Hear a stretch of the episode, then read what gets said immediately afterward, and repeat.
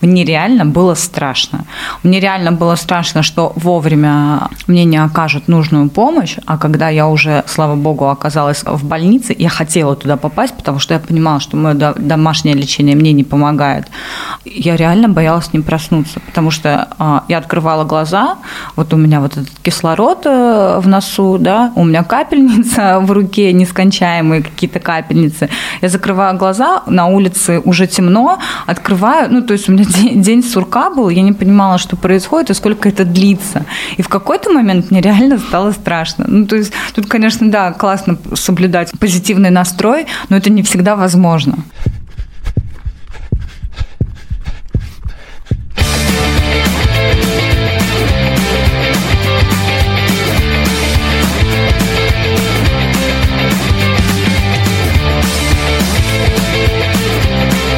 Привет, это подкаст «Гибкий ЗОЖ». С вами любители бега, ну и вообще э, спорта Антон Хоменко и Ольга Гончарова. Здравствуй, Оля. Привет, Антон. Здравствуй, Костя.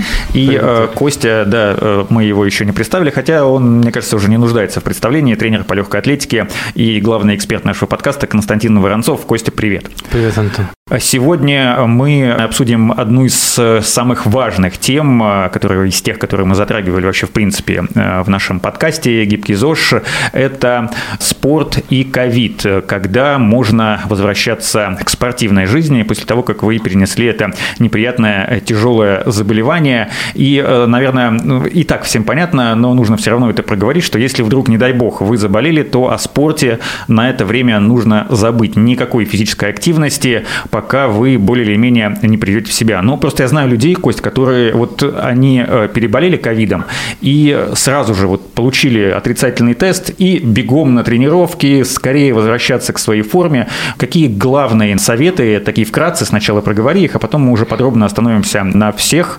Стоит ли действительно, если э, ты уже не болеешь ковидом, когда можно и в какой интенсивности возвращаться к тренировкам? Обычно вообще это решает врач, и нужно врача уточнить, когда можно заниматься физическими упражнениями, потому что любые физические упражнения – это дополнительная нагрузка. И многое зависит, конечно, от того, как человек перенес это заболевание. Кто-то переносит вообще в бессимптомной форме, кто-то переносит в легкой, кто-то ну, попадает на больничную койку в тяжелой форме. Поэтому здесь нужно, конечно, врача уточнить, прежде чем вообще начинать что-то делать. Оль, но э, ты болел ковидом, довольно тяжело тебе все это далось. Расскажи свою историю. Ты занималась спортом и до, и после. Э, как э, после болезни? И вообще, разговаривал ли ты со своим лечащим врачом насчет того, когда можно возвращаться к тренировкам? И как тебе вот первые занятия давались после того, как болезнь прошла? Ну, для начала, да, я скажу, что спортом я занималась, ну, всегда в той или иной форме, да. У меня были какие-либо разные физические нагрузки. То есть не было такого, что я там, ну, знаешь, э, не занималась, а тут после ковида решила позаниматься. Нет, я занималась всегда, и в том числе бегом. Вот, когда случилась со мной эта болезнь, при том самое интересное, что э, очень неожиданно произошло. Вот от кого, от кого, от себя я не ожидала, что я переболею именно в такой форме. То есть я сразу же свалилась с огромной температурой и сразу же попала на больничную койку. То есть я человек, который там занимается спортом, который следит за своим здоровьем, который пьет витамины, там закаляется и так далее, да, вот раз, и вот сразу вот так вот тяжело, там 33% поражения легких, кислород и, и все приятные еще процедуры, типа уколов в живот и так далее. Знаешь, когда я первую неделю пролежала в больнице, ну, первую неделю я вообще плохо помню, потому что, ну, как я уже сказала ранее, я лежала с кислородом. Вот. Эм, потом, когда я более или менее пришла в себя, я решила так. В больнице я лежу, активности здесь никакой, надо что-то с этим делать. Вот. Буду хотя бы приседать. Ну, я вот для себя вот так вот решила, потому что для меня, ну, честно сказать, отказ от любой какой-то физической активности очень сложно дается. Я человек, который все время что-то делает, куда-то бежит, чем-то занимается. И мне, конечно, просто там лежать, читать книги, ну, было тяжело. Я придумала себе, что я буду хотя бы приседать, ну, какие-то элементарные вещи сделать, чтобы совсем там, ну, не расклеиться. Но об этом вообще не было речи, потому что я с трудом доходила до туалета. Ну, то есть был какой-то такой момент, что дойти до туалета в соседнюю комнату, мне было тяжело, я начинала задыхаться. Ну, то есть я эту идею откинула сразу. Потом, когда я вернулась, ну, уже из больницы домой, естественно, да, у меня был период реабилитации, я ходила к врачу, да, там постковидное лечение, бла-бла-бла. Первая неделя была очень сложная, потому что даже сходить в магазин, вот просто сходить в магазин, там недалеко от дома, я на лавочку присаживалась раза три по дороге. Ну, то есть первая неделя у меня вот выглядела именно так. Я себя чувствовала просто старой бабушкой, которая не может сделать ничего. Любая физическая активность вызывала у меня дикую слабость, дикую усталость. Чтобы ты понимал, я ложилась спать днем. Вот, было даже такое. И когда я анализировала вот сейчас перед передачей свои ощущения, да, про спорт, что я тогда думала, что, ну, я вспоминала, я поняла одно, что у меня в голове сидел очень большой страх что больше не будет так, как прежде. Вот я этого почему-то очень боялась, что я не смогу активно включиться в ту жизнь, которой я жила до. Понятно, что я понимала, что мне нужно время для реабилитации, что оно, наверное, будет занимать какое-то время, но мне, конечно, хотелось гнать коней быстрее, мне хотелось быстрее-быстрее вернуться к своей обычной жизни. И вот, э, наверное, месяц прошел с того момента, как меня выписали из больницы. Я там ходила там на какие-то процедуры. Врач мне сказал, что да, можно потихоньку начинать ходить, ну, типа там прогулки совершать вечером перед сном или утром, неважно, ну, когда удобно, начинать с ходьбы. А, там еще какие-то мне типа соляные пещеры прописывали, ну, я говорю, как бабушке старенькой. Но у меня есть э, моя фитнес-подружка, про которую я часто рассказываю в нашем подкасте, Кристина, привет. Вот, она мне чуть ли не каждый день писала сообщение, ну что, ну что, ну когда, ты готова, ты готова, ну когда мы начнем уже? И, значит, через месяц мы отважились на первую, ну, я уже более или менее себя нормально чувствовала, вот, я отважилась на первую свою пробежку, мы побежали километра три, наверное. Ну, как побежали? Подружка побежала, я очень медленно бежала, останавливалась раза четыре, потому что ну, мне просто не хватало дыхания, я уставала. Мне было тяжело. Раза четыре, наверное, я точно останавливалась. Ну и вот так вот потихоньку мы через... Раньше мы занимались до этого каждый день. Тут мы занимались, ну, там, раза, наверное, три в неделю. И я, конечно, не активничала. Я только бегала, я не занималась никакими дополнительными упражнениями. Ну и бег мой, соответственно, был как э, черепашка. вот. И потихоньку, потихоньку, там первый раз вот я четыре раза останавливалась, на второй раз я останавливалась уже два раза, в следующий раз я вообще уже не останавливалась, ну, продолжала бежать медленно. Ну, вот э, как-то так вот э, потихоньку пришло все в норму. Ну, на это ушло, наверное, в общей сложности месяца два-два с половиной. Это вот с первой тренировки, когда да. вы с Кристиной побежали да, первый да. раз? Ну, то есть через два месяца я уже а, прям уже начала активно заниматься. Ну, вот э, такой срок, э, Костя. У тебя э, есть несколько групп, где ребята занимаются бегом под твоим руководством уже не один год. Э, были ли случаи, что кто-то из них болел ковидом? Э, каким образом они потом возвращались и какие советы ты им давал? Потому что я знаю, когда есть какие-то травмы, вот мы про это говорили в нашем в одном из прошлых выпусков про травматизм в спорте, э, про профилактику травм, что если вдруг есть какое-то повреждение, ты сразу говоришь, либо снижай нагрузку, либо вообще откажись на какое-то время от тренировок. Таких подтвержденных, как у Оли, случаев у нас не было. То есть все либо бессимптомно так или иначе переболели, наверное, наверное, да, а, либо просто не, не диагностировали коронавирус. Поэтому тут поделиться каким-то опытом, который бы говорил о том, что вот были случаи, и мы возвращались, такого не было. Я думаю, что все-таки а, частично те, кто занимается активно на улице, это помогает им, ну, я имею в виду круглогодично.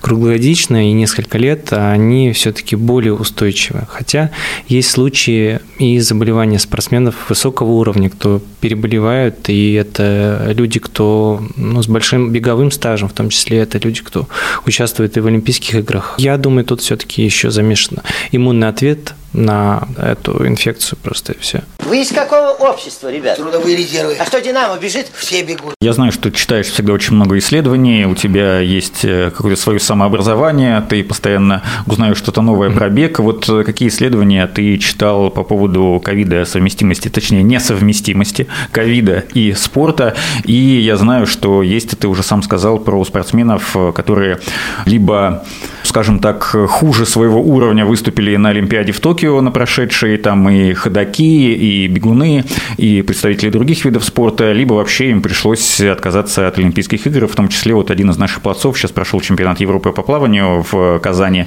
и там наши ребята показали очень хороший результат, первое место заняли в общекомандном зачете, и там среди них были ребята, которые, к сожалению, не смогли принять участие в Олимпиаде, потому что вот буквально за несколько дней до старта Олимпийских игр у них э, обнаружили коронавирус. Я посмотрел исследование последнее, медицинская ассоциация американская есть такая, у них есть свой журнал, портал, где они публикуют разные там вещи именно не только по коронавирусу, по разным заболеваниям. И вот что там написано. Было большое исследование э, за период с декабря 2019 года по март 2020 года. Было обследовано порядка 250 человек. И обследовали именно тех, э, ну, в общем, постковидные состояния, то есть насколько ухудшается состояние здоровья после перенесенного ковида. И вот что удалось выяснить. Большинство, получается, тех, кто переболел, они получают заболевания в области ну, дыхательных путей и связанные с психическими расстройствами. То есть а это э, львиная доля, это порядка там 79%. Это те, кто ну, имеет вот такие постковидные состояния. Остальные, у них э, выявлено снижение концентрации внимания 23%. Тревожное расстройство 44, общие функциональные нарушения 62, утомляемость или мышечная слабость 54. Но это медианные значения, то есть получается средние значения, усредненные по тем людям, которые, которых обследовали. И другие часто сообщаемые симптомы – это пищеварительные заболевания, заболевания ушей, носа, горла. То есть э, что из этого можно, ну какой вывод сделать? То, что в основном э, коронавирус, он поражает дыхательные пути. Э, дыхательные пути и нервную систему, нервную систему, то есть повышает уровень тревожности у тех, кто заболевает. Вот тоже на глаза попалось вчера исследование о том, что в Америке попытались антидепрессантами лечить тех, у кого легкое заболевание. То есть каким образом они, те, кто в легкой форме заболел, они ему э, контрольной группе не давали, давали плацебо, а экспериментальные давали э, этот антидепрессант. И выявили, что большая часть тех, кто принимал этот антидепрессант, они остались дома, не были госпитализированы. А у другой группы у них наоборот. Их чаще госпитализировали, потому что они начинали тревожиться. То есть, э, когда врач говорит о том, что старайтесь сохранить позитивный настрой, а, будьте а, положительными, да, то это на самом деле очень важно, потому uh-huh. что когда человек начинает переживать, все, я заболею, мне будет хуже, я умру или еще что-то такое, то это наоборот усугубляет состояние ну, больного. Да, возможно, но я здесь не соглашусь, потому что, вот, допустим, если взять мой случай, то да, какое-то время сохраняла спокойствие, но если у тебя неделю температура 39, а, которая не сбивается, да, и ты принимаешь таблетки и понимаешь, что они никакого эффекта тебе не дают положительного, да, никакой динамики положительной нет, то тут уже волей-неволей начинаешь, ну, понимать, что, блин, ну, что-то не так, ну, как бы начинаешь за себя волноваться. В какой-то момент мне реально было страшно. Мне реально было страшно, что вовремя мне не окажут нужную помощь, а когда я уже, слава богу, оказалась в больнице, я хотела туда попасть, потому что я понимала, что мое домашнее лечение мне не помогает. Я реально боялась не проснуться, потому что а, я открывала глаза, вот у меня вот этот кислород э, в носу, да, у меня капельница в руке, нескончаемые какие-то капельницы. Я закрываю глаза, на улице уже темно, открываю, ну, то есть у меня день, день сурка был, я не понимала, что происходит и сколько это длится. И в какой-то момент мне реально стало страшно. Ну, то есть тут, конечно, да, классно соблюдать позитивный настрой, но это не всегда возможно. И еще я хотела сказать по поводу того, что коронавирус, да, там он очень сильно бьет по легким там, и по нервной системе, но вы еще не забывайте, что это заболевание лечится, ну, по крайней мере, у нас в России, да, очень сильными антибиотиками. И это очень тоже сказывается на твоем дальнейшем восстановлении, потому что потом у тебя говорит э, желудочно-кишечный тракт пока, да, там э, твоя иммунная система говорит тебе пока, твои волосы прощаются с тобой и так далее. Ну, можно долго перечислять. Поэтому вот это вот все в совокупе, конечно, дает э, очень сложный такой эффект, да, чтобы быстро восстановиться. Самый такой, э, не знаю, полезный совет, что ли, будет в этом случае. Просто реально не торопиться не ждать от себя каких-то супер результатов, не гнать коней, а дать себе нормально восстановиться. Ну, как бы все будет жизнь после коронавируса есть, э, спорт после коронавируса есть. Возможно, ну, как бы, если бы я начала попозже, мне бы было легче, да, допустим, а это я как придурочная какая-то неслась, не знаю куда. Но у меня вот в голове, ну, не зря же тревожность, да, появляется. В голове была вот какая-то засела такая ерунда, что я вот не смогу, как раньше. И меня это очень сильно беспокоило. Как ты считаешь, ты к своим результатам, которые были до ковида и после ковида, потому что 10 километров ты первый раз пробежала уже после того, как после переболела? После да, да. Слушай, ну сейчас я думаю, что у меня форма точно такая же, как была до. Ну это сколько месяцев прошло? В июле я выписалась из больницы в начале июля, сейчас начало ноября. Сейчас я уже считаю, ну по, по внутренним своим ощущениям, что у меня точно такая же форма, тем более а вот э, я тебе сегодня с утра буквально сказала, что вчера я пробежала свои 6 километров с половиной половиной вообще изи. Вот просто легко, я даже ну, не заметила, как это случилось, хотя вот, э, допустим, если взять меня же весной, то 6 километров мне давались достаточно тяжело. Не знаю, может быть, это косвенные тренировки мне помогли, ну и знания нашего подкаста. Ну, возможно, да. Просто вот мы про тревожность заговорили, и несколько выпусков назад, помните, была речь о том, что когда ты пропускаешь э, какое-то время, не тренируешься, там, неважно из-за чего, там, из-за отпуска, может быть, ты просто по каким-то причинам не мог выходить на тренировки, там, не болезнь, не болезнь, неважно, все равно ты выходишь на первую тренировку, и у тебя все равно есть, ну, э, не то чтобы чувство тревожности, но такая небольшая боязнь, что я же сейчас, наверное, не смогу, что-нибудь заколет. И вот это действительно очень, ну, страшно, наверное, слишком громко сказать, но как-то вот э, не по себе все равно становится, что вот мои результаты, наверное, откатились назад. И вот эта вот тревога, она же, наверное, Кости в спорте тоже дает э, какой-то отрицательный толчок, скажем так, когда спортсмен, даже если он там супер крутой уверен в своих силах, и вдруг я не смогу, я не смогу. Тест Купера? Нет, никогда в жизни. Конечно, да. И вообще не только после коронавируса, да, после вообще длительного перерыва любого а, спортсмена, который возвращается к тренировке, особенно после травм, да, когда там были переломы, например, у гимнастов, да, очень тяжело зайти на снаряд, сделать простой элемент какой-то, хотя э, выполнено, да, там может быть уже куча подводящих упражнений, уже прошел там период какой-то реабилитации, да, достаточно длинный, выйти, сделать это всегда тяжело, и тут, ну, какой-то барьер, нужно просто через себя переступать. Но вот что касается там обычных людей, которые ведут э, нормальную жизнь, да, повседневную. Которые то, проповедуют гибкий ЗОЖ. Которые проповедуют гибкий ЗОЖ, то здесь, конечно, нужно просто постепенно, если раньше мы бегали, да, там много, то, грубо говоря, нужно начинать с ходьбы, с прогулок ежедневных и добавлять темп, например, ходьбы, то есть можно идти спокойным шагом, чувствуем, что уже нет какой-то одышки, мы можем идти, да, не садиться, не стоять, не отдыхать. Уже если пошел какой-то такой процесс выздоровления, то можно постепенно начать увеличивать темп ходьбы. То есть э, делать какие-то промежутки, когда мы можем пройти 20 метров быстро или 30 метров быстро, по чуть-чуть добавляя темп. Потом опять снижаем темп ходьбы. То есть бегать сразу, конечно, нельзя, не рекомендуется, потому что это сразу резкое повышение пульса, а это все ну, может привести к негативным последствиям. Поэтому тут, если постепенно это делать, то можно плавно и в бег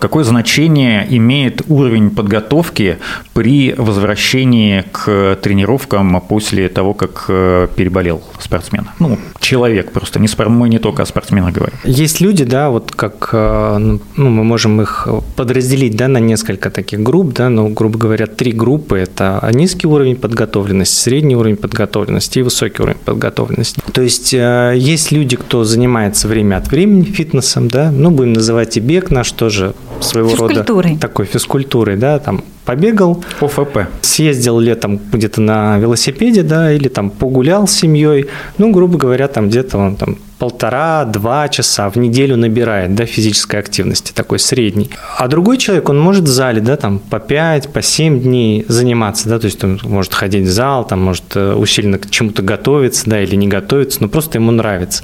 Так вот, э, для всех этих групп я бы сказал, что нужно, конечно, заниматься а после заболевания с самого начала. То есть постепенно себя приводить прежнюю форму. То есть это абсолютный откат, получается, Да. до Да. нулевого уровня. Да, с конечно. нуля. Так я тебе говорю, что я бежать не могла. Я просто останавливалась, потому что вот так вот у меня происходило. Все, я устала. Конечно, тут, тут не то, что с нуля, а тут ми- минус десятая степень, я не знаю, на- а, начало-начал.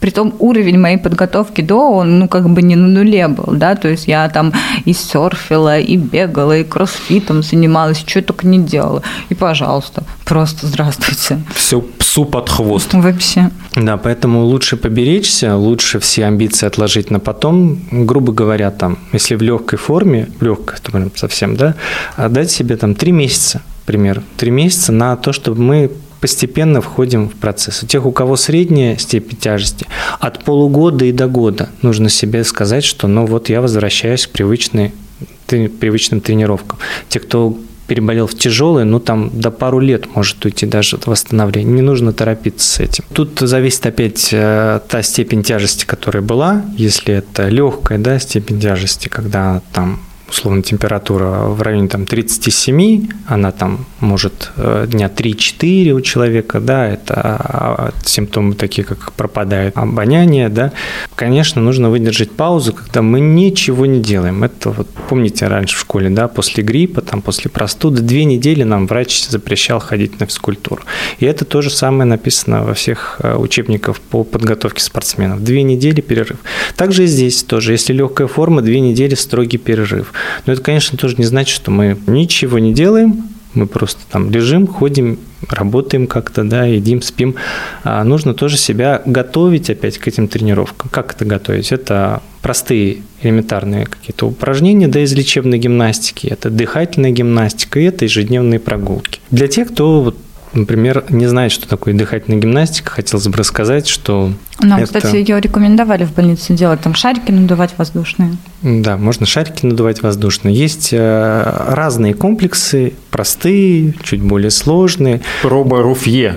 Да. Мы про А, нее говорили тоже. Да, вот э, по пробе Руфье, то есть вот, к примеру, человек болел, а легкой формы, не легкой, например, там средней формы переболел. Вот э, реком- рекомендовано там от месяца до трех вообще просто перерыв от тренировок. Вот у Оли там вышел месяц, получается, да, грубо говоря. Потом какие-то прогулки должны были быть, потом плавный, плавный Ну, бег. Я не самый лучший пример того, как восстанавливаться после коронавируса. Я же это сразу Да, сказала. понятно, что мы, конечно, многие- Хочется быстрее, Хочется понимаешь? быстрее. Вот, допустим, бабуси, которые со мной лежали, да, в одной палате, ну, я лежала с бабусями преимущественно, вот, они там, э, ну, я так думаю, что у них больше, знаете, как ударило по нервной системе, потому что у них обострились всякие неврологические заболевания.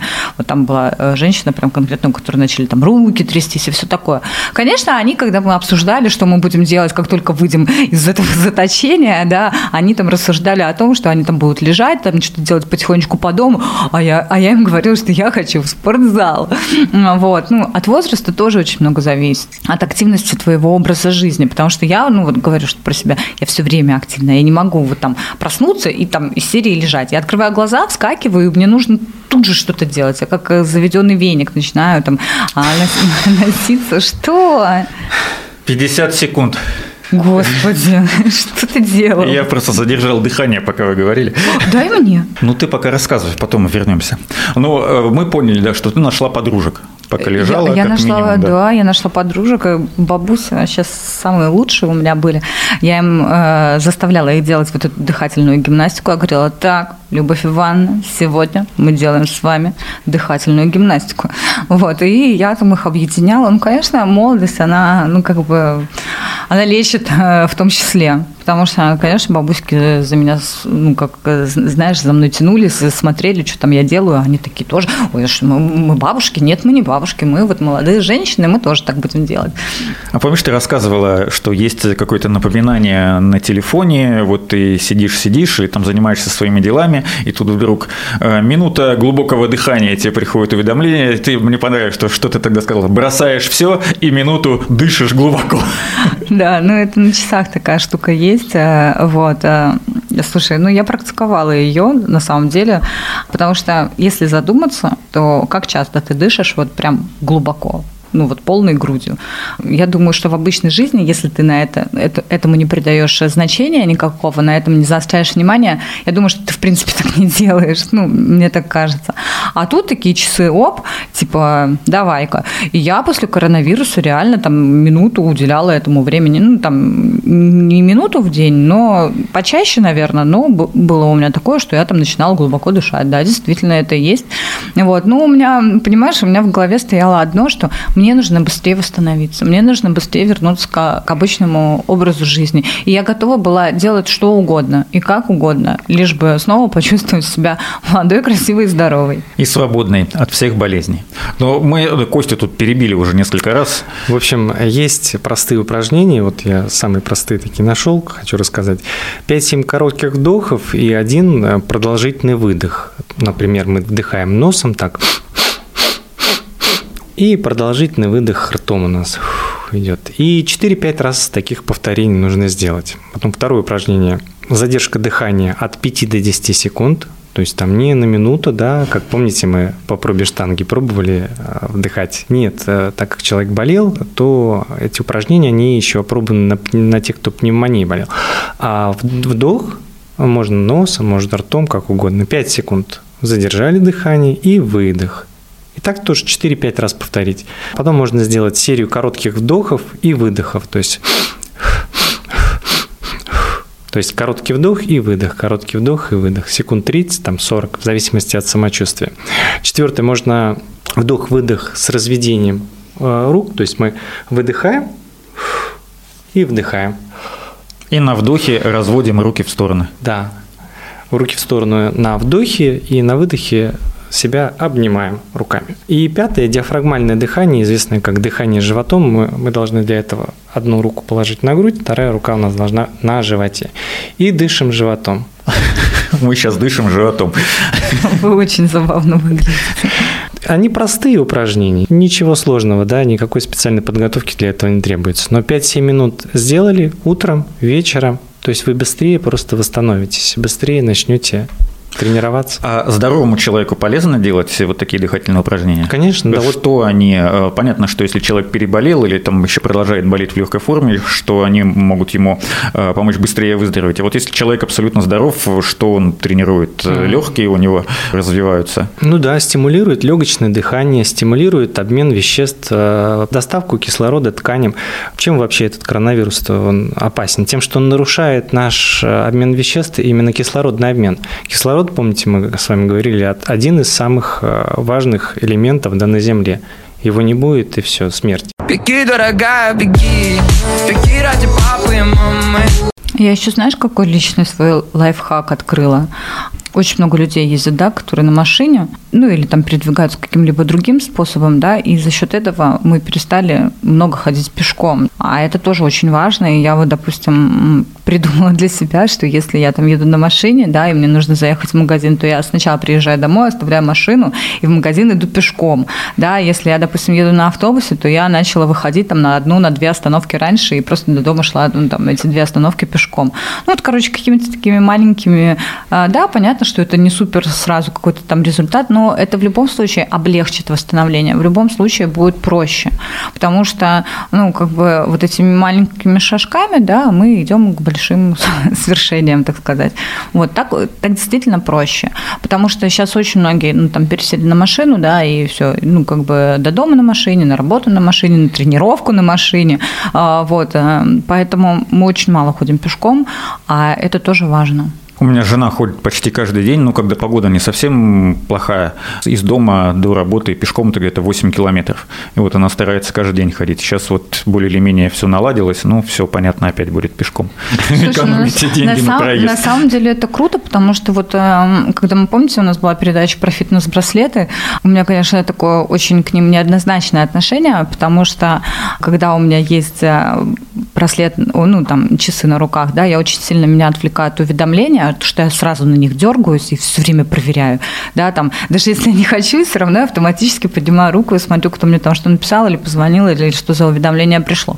В этом для меня был минус. Но очень был большой плюс, когда я, а, допустим, на работе в течение дня смотрела свою активность, ну, как много я двигаюсь. И если у меня там было очень мало, я прям заставляла себя больше ходить. Ну, то есть это прям, ну, как-то мотивирует, что ли. Но это больше, наверное, нужно себя так мотивировать не на работе, потому что когда ты работаешь, ты все равно двигаешься где-то, куда ты ходишь, там хотя бы из кабинета в кабинет, там куда-то в обед вышел. А это бывают такие, знаете, тюлени выходные, когда ты вечером смотришь, у тебя 17 шагов за воскресенье. Да, такое тоже бывает достаточно часто. Поэтому, да, надо себя заставлять ходить больше пешком. Ну и вообще наш, думаю, подкаст тоже об этом, да, то есть мы говорим о том, что больше двигайтесь. Э, не обязательно это должен быть бег, это может быть и ходьба. Вот э, если обратить внимание на людей пожилого возраста, они многие занимаются финской ходьбой. Она ведь очень полезна. Почему? Потому что палки, да, которые люди держат в руках, а нужно ими активно работать. Активно работать для того, чтобы включались мышцы рук и мышцы спины, и это на самом деле очень сильно укрепляет корсет. Поэтому любой вид активности, тот, который вам больше нравится, но желательно, конечно, на свежем воздухе. То есть чем больше мы будем проводить времени на свежем воздухе, чем больше наш организм будет получать кислорода, тем, соответственно, мы будем крепче, здоровее и быстрее можем восстанавливаться. А еще если ты толстый. Я хотела сказать, что с каждым годом тебе нужно двигаться все больше и больше, а есть все меньше и меньше. Как это не печально бы звучало. Если хочешь есть так же, то нужно двигаться в два раза больше. 20 тысяч шагов в день проходить. Да. Вместо нормы в 10. Вот как раз у тех, у кого было, было и есть ожирение, лишний вес, они тяжелее переносят э, последствия болезни, потому что это сказывается там на их состоянии. Поэтому следить за нормой своей, своего веса, это очень важно. То есть правильно питаться. Когда я находилась на постковидном лечении, ходила там в поликлинику, в общем, значит, мне врач, она говорила по поводу питания, что лучше придерживаться такого легкого питания, а, включить в свой рацион побольше фруктов, овощей, клетчатки, вот этого всего от мяса. Ну, она говорила, не говорила э, такие слова, как что нужно отказаться от мяса, но а, по ее вот, э, ну, значит, манере вообще разговора, да, и все, что она мне рассказывала, я поняла, что, ну, как бы мясо – это тяжелая пища, и ее, конечно, лучше есть поменьше, а побольше вот овощей и фруктов. Давайте выводы. Хотя выводов э, на самом деле немного, как мне кажется, в этом выпуске. Если, не дай бог, вы заболели и э, переболели коронавирусом, то и если до этого вы хоть всю жизнь, как Оля, занимались спортом в той или иной форме, то нужно на какое-то время, в зависимости от тяжести, вы, если что, поправляйте меня, если поймете, что я ошибаюсь, в зависимости от тяжести перенесенной болезни, забыть обо всех занятиях спортом вообще как минимум на две недели, а потом постепенно, ну и нужно помнить, отметить, э, как бы это печально не звучало, что э, несмотря на те результаты в спорте, в беге в частности, которые вы достигли до того, как заболели, э, все придется начинать с самого начала, или, как говорит Оля, там с минус 10 даже, как ей пришлось делать по ее ощущениям. И все это делать постепенно, постепенно, постепенно, до, до того момента, пока вы не почувствуете, что готовы уже переходить на следующий уровень. Если вы бегали, даже там 10 километров пробегали за 50 минут, то ребята, нет, вы еще не скоро сможете показать подобный результат, и не нужно э, к этому стремиться, не нужно его показывать, не нужно доказывать ничего самому себе, просто берегите себя.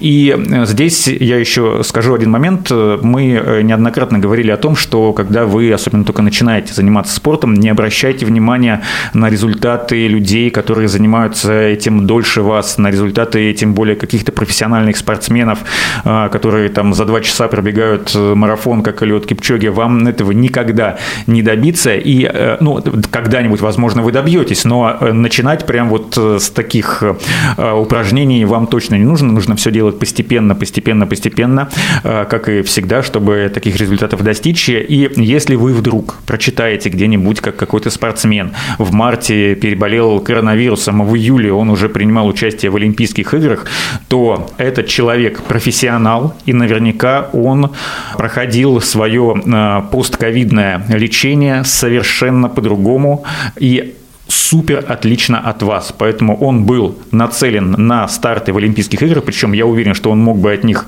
100% отказаться, если бы почувствовал, что не готов. Поэтому не обращайте внимания на тех, кто дольше вас занимается, кто показывает лучшие результаты. Вы когда-нибудь к ним обязательно придете, ну, не сейчас. Да, я вот и хотела добавить, что на самом деле, как бы обидно это не звучало, да, что там кто-то лучше, кто-то быстрее, кто-то э, через неделю уже пошел бегать, пошел заниматься. Да, возможно, это не очень приятно, да, осознавать, что ты сейчас не такой, как прежде. Но нужно отталкиваться от собственных ощущений, от рекомендаций врача, не бояться, что вы там что-то не сможете. Со временем вы все сможете, ну, вот как показывает практика, вот мой личный а, пример, все я смогла, все получилось, а, просто нужно дать себе время. Спасибо, ребята. Оля Гончарова, Константин Воронцов, тренер по легкой атлетике, и Антон Хоменко. Это был очередной выпуск нашего подкаста. Будьте гибкими. И здоровыми – это намного важнее. Всем пока. Пока. Пока.